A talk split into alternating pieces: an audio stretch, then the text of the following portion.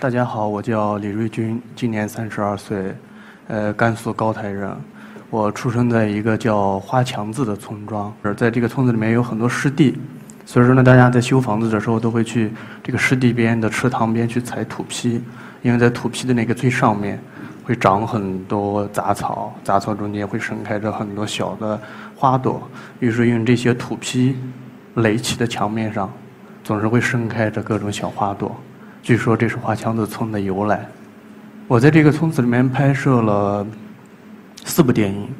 差不多有三部长片和一个短片，呃，基本上这些片子要么是在这个村子拍摄的，要么是以这个村子为据点，在周边辐射拍摄的。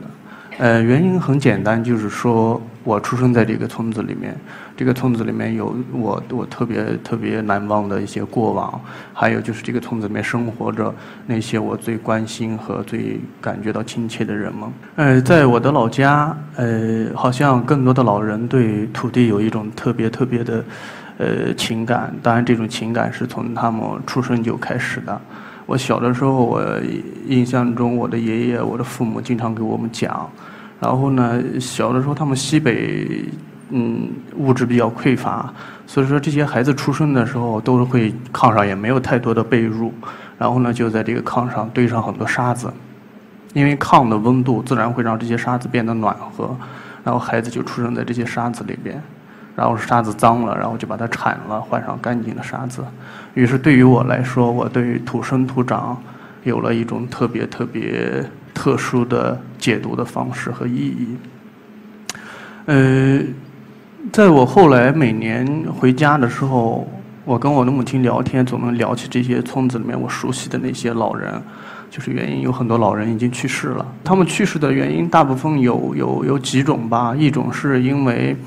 呃，他们的儿女都到外地去打工了，所以说他们晚年得不到悉心的照料，就郁郁而终了。还有一些呢，是因为，呃，他们晚年生病啊，然后呢，怕拖累在外打工的儿女，呃，所以说呢，他们大部分人都会选择放弃治疗，然后就这样去世了。对于我来说，我就觉得这些老人他们的一辈子都是在为他们的儿女而活，然后呢，他们年轻的时候把他们自己的父母养老送终。然后等到他们的孩子出生的时候，他们会尽力给他们孩子最好的教育。等他们长大的时候，他们会想尽一切办法给他们娶上媳妇儿，然后生孩子。然后等他们晚年的时候，他们希望能够像他们曾经照惯他们的父母一样，他们能得到他们子女的照顾。但是在这个时代。然后，这个变化和变革的时代里面，因为时代的变革，导致家庭和社会关系的重组，原有可能延续了千年的这种恒古不变的一个生存的法则，其实到这儿已经不太适用了。所以说，这些老人也好像似乎没有太多的怨言，他们就觉得可能，呃，如果他们有一条裤子还没有破到露出屁股，他们就不会愿意去买新的。对于他们来说，可能觉得。只要他们眼睛还有能睁开的那一天，他们就会愿意到呃地里面去干活，直到他们死去的那一天。呃，这个会让我想很多很多，就是我觉得那人活着一辈子，他的呃生命的意义在哪里？然后他就像我小的时候在村子里面见到的那些牛啊、马啊、驴啊，他们一辈子也许都是在干活，然后干到他们直到干不动的那一天，这些牲口去世了。但是我们从来没有人会记得这些干活的牲口，然后于是我决定我要拍一部关于这个这些老人的电影。当然，在我的村子里面，从来没有人呃见到过有人拍电影，也没有从来没有人演过电影，更何况是一个从这个村子里面走出去又回到这个村子里面的一个小孩儿，他想在这个村子里面拍摄一部电影，而且他还希望让这些村子里面的人去演这个电影。我拍电影的这个事情，变成了这个村子里面最大的一个笑话，他们觉得这个不可思议，然后呢，也变成了他们谈茶余谈饭后之后聚集在村子口聊天的焦点的内容。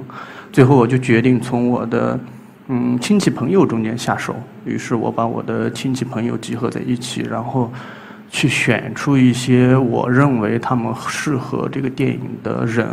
然后经过一个月的培训，然后希望他们变成我电影的演员。然后在这个准备工作开拍前，我需要请一个老人来演这个电影里面很重要的一个角色。他是一个逝去的父亲，他已经死去了，所以说他的表演基本上是以遗照的方式来出现的。当然，呃，这个老人也他很快很爽快的答应了。我当时给他拍了一张照片，他在村子口。然后，因为是为了让我的电影能够拍摄顺利，所以说我洗了三张照片。然后呢，这个老人看完照片之后，他说他特别喜欢，说你能不能给我一张照片？我说其实这是遗照。然后他说没关系，我真的很喜欢，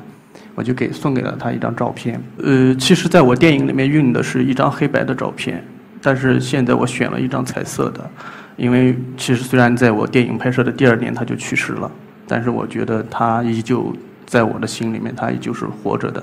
所以说我选了这个彩色的照片。就我送给他那张照片之后，他后来觉得，哎，嗯，他就拿着这个照片，然后在村子口给别的老人看。于是，在我拍电影的那个过程中，总有其他的老人会跑到我的身边，悄悄地对着我的耳朵说：“能不能帮我拍一张遗照？”我说：“要等我拍完电影。”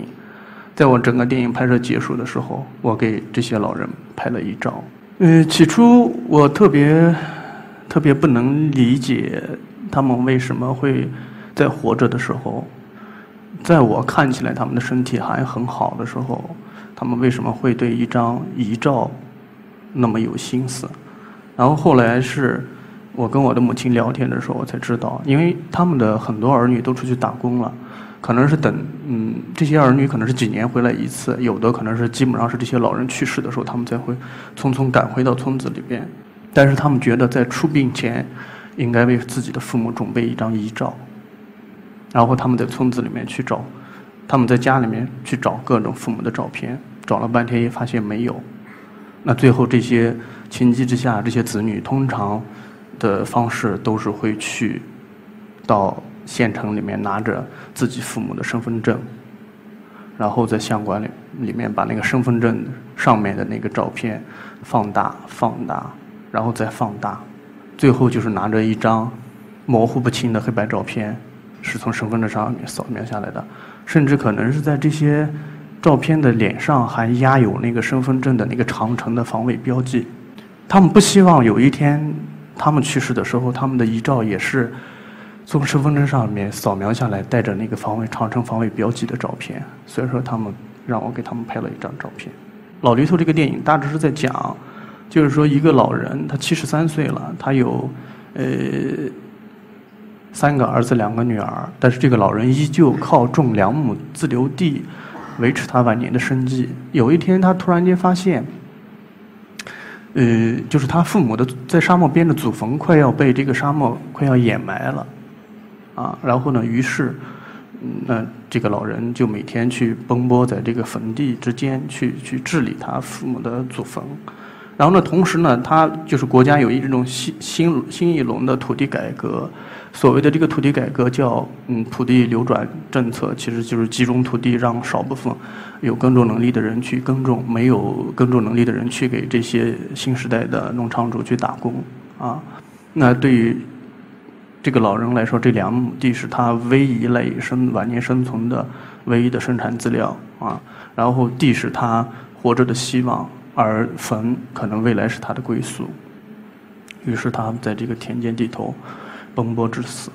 然后等这个电影拍摄结束之后，啊，然后我我我记得是，我每年过年还会回到这个村子里面，我跟我的父亲啊，我的母亲，我的爷爷奶奶。我们在过过年的时候都要去自己家的祖坟去祭拜、去烧纸。在我生活的那片土地上，就是大部分的坟地都是在沙漠边上。然后呢，我们总是在那个沙漠上会碰见一些年轻人，就是茫然无助的站在硕大的一个沙丘上，胡乱的烧纸。烧完纸之后，他们走了。我的父母碰见他们就会寒暄几句。通过他们的这个寒暄中，我得知其实他们是在外地打工，就是有四五年或者五六年偶尔回来一次。就在他们回来的这个过程中，他们突然间发现自己父母的祖坟已经被被那个快要渐渐移动的沙漠已经给埋掉了。他们已经找不见他们父母的祖坟到底是在哪里。于是他们把整个沙丘当做他们自己的父母的祖坟去祭拜。当然，有人认为说，嗯，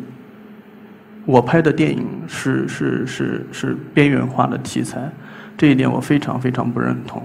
因为在中国是一个农业为主的国家，在这个国家里面生活的到目前为止近两亿的老龄化人口，在这近两亿的老龄化人口里边，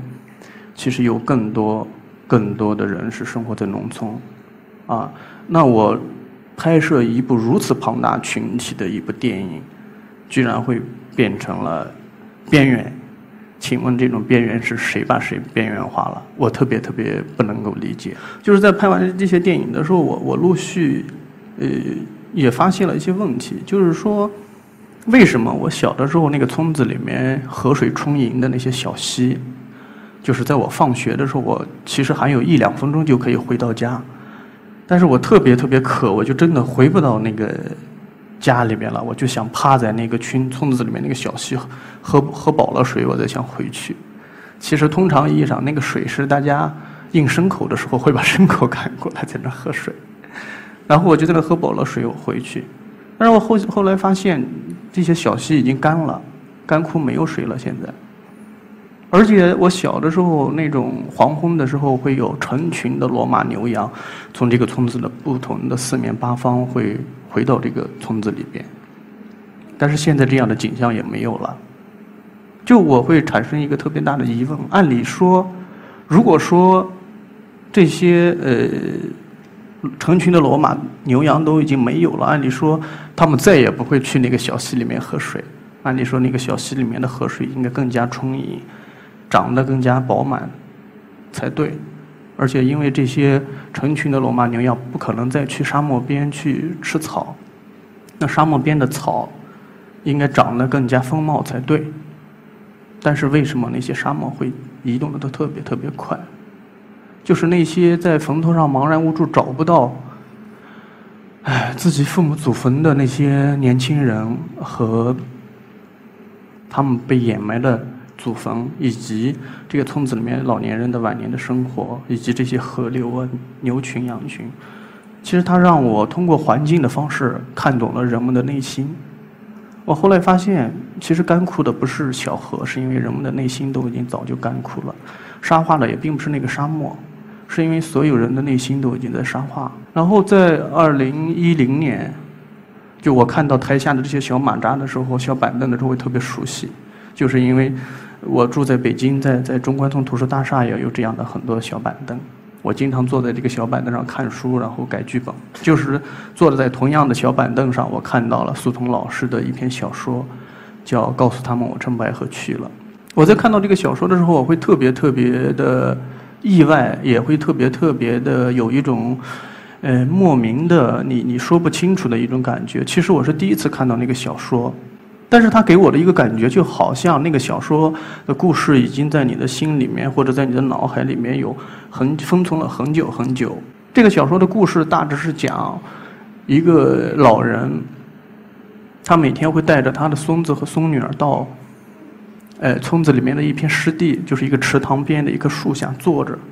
然后呢，他去等待仙鹤，去看仙鹤。村子里面所有的人都说这个这个这个老人是是一个神经病啊，说他他老糊涂了，他有病。然后呢，他的孙子就问他说：“爷爷，你你为什么会要等仙鹤来呢？”老人说：“呃，如果仙鹤来，他仙鹤每一个仙鹤来，他就会带一个人到天上去。我也希望仙鹤能把我带到天上去。嗯，我我不希望在我未来去世的时候。”被你的父母或者你的姑姑们拉到西关的火葬场，火化了，然后从烟囱里面变成一股烟，然后飘走。他认为人一旦变成一股烟，什么就都没有了。于是，嗯，这个小孩说：“那很简单，就是我把你藏起来，你你就不会被拉到西关的火葬场。”他说：“我藏的任何地方，他们都可以找到我，而且我死了，我也不能动，我也不能阻止他们。”于是这个小男孩说：“很简单，我们就在这个地上挖一个坑。”然后你躺进去，你睡在里边，然后我们把你埋起来，这样的话你就可以永远永远的睡在这里，永远不会有人找到你，你就可以等仙鹤来把你带到天上去。于是这个老人和他的孙子和孙女就很巧妙地挖了一个只能容纳一个人坐进去的一个坑，然后帮助这个老人完成了他最后的心愿。啊，同样，我我我也是以同样的方式，因为这部电影恰巧我觉得他是在讲述一个老年人晚年的精神世界的部分，而老驴头好像是在讲述一个老年晚年生活物质的部分。我觉得他们冥冥中有一个内在的关系，就是说老驴头的结尾恰巧好像是这个电影的开始。于是我把那些村子口每天聊天打牌的老人和那些孩子集中起来，帮我去去完成这个电影。在老驴头里面，那个老人每天固执的在沙漠里边去治理沙子，他把整个一个沙漠织成了田字格。但是这对于这部电影来说，这个老人他每天固守在这个这个这个池塘边，他甚至守护这片水草，希望不要有人聪明把他们割去喂马，因为他觉得如果这个草被割掉了，那就意味着说白鹤再也不会来到这片地方栖息，他就没有机会坐着白鹤到天上去。然后，于是他疯癫般的，然后去去去守护这边。草地，其实这片草地是这个老人最后的精神家园，但是没有一个人能够懂得或者理解。嗯，然后在这部电影拍摄完之后，然后呢，我的舅爷爷是我的这部电影跟老驴头的主演，他就是一个农民，但是他获得了澳大利亚的一个电影节的影帝，他得了最佳男演员。然后当时跟他一起提名的，我印象中还有刘德华。吴彦祖之类的，对，所以说我们就一起去了。所以说我们就一起去了澳大利亚。然后他身上穿的这件衣服，是因为我们去澳大利亚前，然后觉得正好是在中国的春节期间，就找不到呃一件合适的衣服，呃替他去去。就觉得最后觉得唐装比较合适，然后呢，我们找遍了县城，没有一家有唐装卖。他们告诉我说，唐装基本上在我们这个地方就是老人去世或者过寿或者孩子结婚才可以穿。所以说我建议你去寿衣店。然后呢，我就跟我的舅爷爷去了寿衣店，然后寿衣店的老板给他做了这件衣服。三天后，我从寿衣店拿着这件衣服去家里面给他送这件衣服的时候。然后我的舅奶奶当时说了一句话，说这件衣服特别特别精神，等你从澳大利亚回来之后，我们韩找这个裁缝把你未来的所有的寿衣全部做好。他们他们很快也达成了共识。呃，通过这几部电影，其实我我逐渐的发现，因为在拍摄白鹤的时候正好是夏天，就是大家呃农忙的时候最忙的时候，这些村民就帮我在农忙的闲暇之余来参与这个电影的表演。就是因为这些事情，我们拍摄的场景周边都是庄稼地，然后呢，我突然间发现，其实我我我作为一个导演，我跟这个村子里面的农民，其实我们本质上干的工作的本质是一样的，我们都是在处理时间的问题，在讲述生命中的的的故事。就是这些老人天天年复一年、日复一日的，他们春天去这个地里面播撒种子，然后经过一个夏天的培育。到秋天，他们去收割这些粮食，然后他们把地翻一遍，第二年重新开始。他们不断的去耕种时间、培育时间、收获时间。其实这个粮食的概念突然间就变成了一个时间和生命的结晶。他们去拒绝这个时间，去延续他们生命的物理的时间。其实我觉得本质上我们是一样的。我突然间想明白了，为什么这个剧本我拍摄的时候没有一个老人提出异议。说是对于这个死亡的事情提出异议，就是生活中的这些细节，这些关于他们天天都在跟生命打交道。其实生命的生死轮回的这个部分，他们见天天都在每一年都在重复见证生命的轮回和时间的轮回。对他们来说，生死只不过是已经沦为日常了。对他们来说，就是呃特别特别正常的一件事情一样。那当然得到这个最佳男演员非常非常高兴。然后呢，我们回来之后，很快我的生活、他的生活都各自回到了各自的轨道上。然后呢，又有一天，我我在北京的西土城地铁站，我从地铁站出来，我本来已经路过了，但是我听到一个年轻的母亲的声音，嗯，她在教训她的儿子，说：“暑假我把你接到北京来，我带你去了游乐场，我我给你买了新的衣服，我也带你吃了麦当劳，但是你这半个月时间从来没有叫过我一声妈。”然后，于是我就停住了脚步，转过身去看了看他们，然后我走了。在我我走路的这一路上，我想了很多很多很多。原因是，我觉得其实这个孩子只不过是这六千六千万的留守儿童里面的一员而已。嗯，这个问题不是他们能的问题，就是对对这些孩子的。概念就觉得父母只不过是过逢年过节的一个电话，或者是在家里面的一张照片而已。他们童年的生活，觉得他们就是在跟爷爷奶奶生活在一起。在他们的概念里边，可能觉得所有的孩子都是这样，他们就是要跟爷爷奶奶生活在一起，父母是不管自己父母的。然后呢，突然间我会越想越觉得心里面会越来越难受。我就觉得，因为这些孩子有一天他们都会变得跟我们一样大，他们会变成这个社会的各个阶层的中流砥柱。如果说这这些孩子变成这个社会阶层的跟各个阶层的中流砥柱的时候，如果这个社会发生了什么多么强烈的恶性事件，我觉得它都是有缘由的。它就像一个种子一样，你早已经埋下了这个种子。那也有很多人说你为什么老拍老人啊孩子？我虽然今年三十二岁，但是我觉得可能我，我是我就我就像一个老人一样。九零年我们村子有的店，所以说我的老婆总是说，我跟他妈是一个时代的人，因为她总觉得我的童年是听他妈之前的口述里面，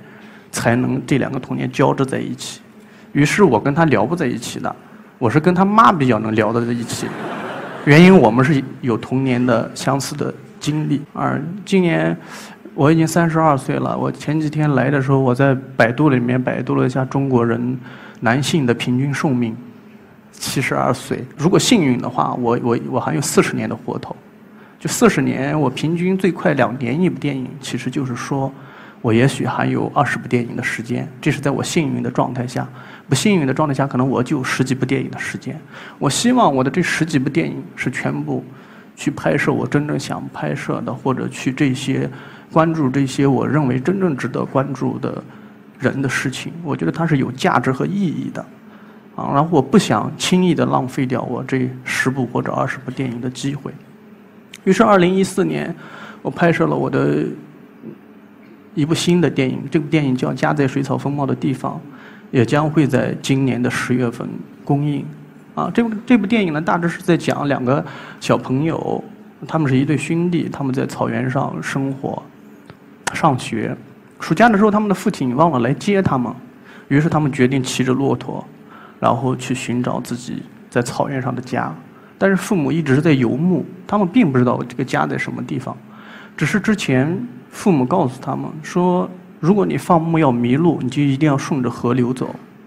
就是有水的地方，水草才会长得丰茂。牧人的家一定是在水草丰茂的地方。”于是这两个小孩就顺着干枯的一条河流一直走啊走啊走。他们骑着两峰骆驼，经过了七天六夜，然后展开了一个五百公里的一个回家之旅的一个行程。就他们就好比。就是爷爷带着传统已经逝去了，但是父亲又不在。对于这两个少年来说，他们变成了这个时代文化无法传承的这个时代的最最悲伤的一个最这个时代的最最最最沉痛的一个一个一一一个命题吧。就乡愁，其实是因为我们失去了故乡，我们失去了我们每个人心里面的那个水草丰茂的土地。然后，我现在也住在北京，我住在北京已经十二年了。但是我从来没有觉得这个城市跟我有什么关系，原因是我每年都要去办一张暂住证，就是每年这个暂住证都会提醒我，这个地方不属于你，你你只是暂时居住在这儿而已，这不是你的家。就是对于。我来说，小的时候对北京、上海这样的城市最早开始，是因为我的爷爷每年过年的时候都会去买一张年画。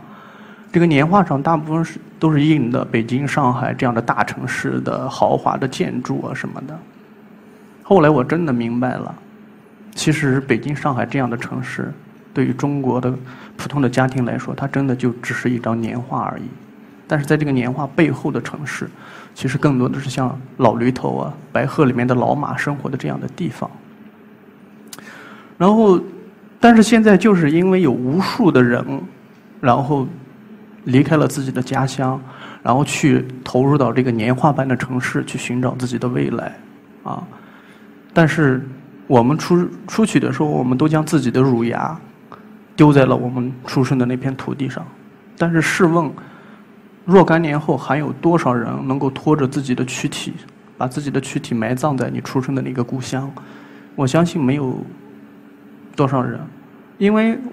这些人都是依靠。出卖体力去到城市里面换取在农村最最高昂的他们认为最高昂的那个社会价值，但是如果他们有一天不能够出卖体力的时候，我不敢想象他们的未来。他们回到村子里面，土地已经没有了，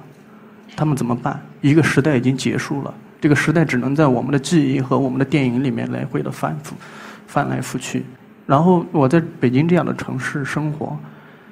呃，我唯一能够这让这个城市让我感到亲切的时候，是因为在北京下雨的时候，我如果我特别喜欢下雨的时候，我就会在这个街上穿过一片树林，穿过一片非常广袤的草坪，在这个时候我会闻到那个雨滴跟水跟草跟泥土产生的一种土腥的味道，这个这个味道会让我找回我精神上童年的味道。是因为这个味道让我觉得这个城市突然间跟我还有一丝亲切，啊，所以说我一直是在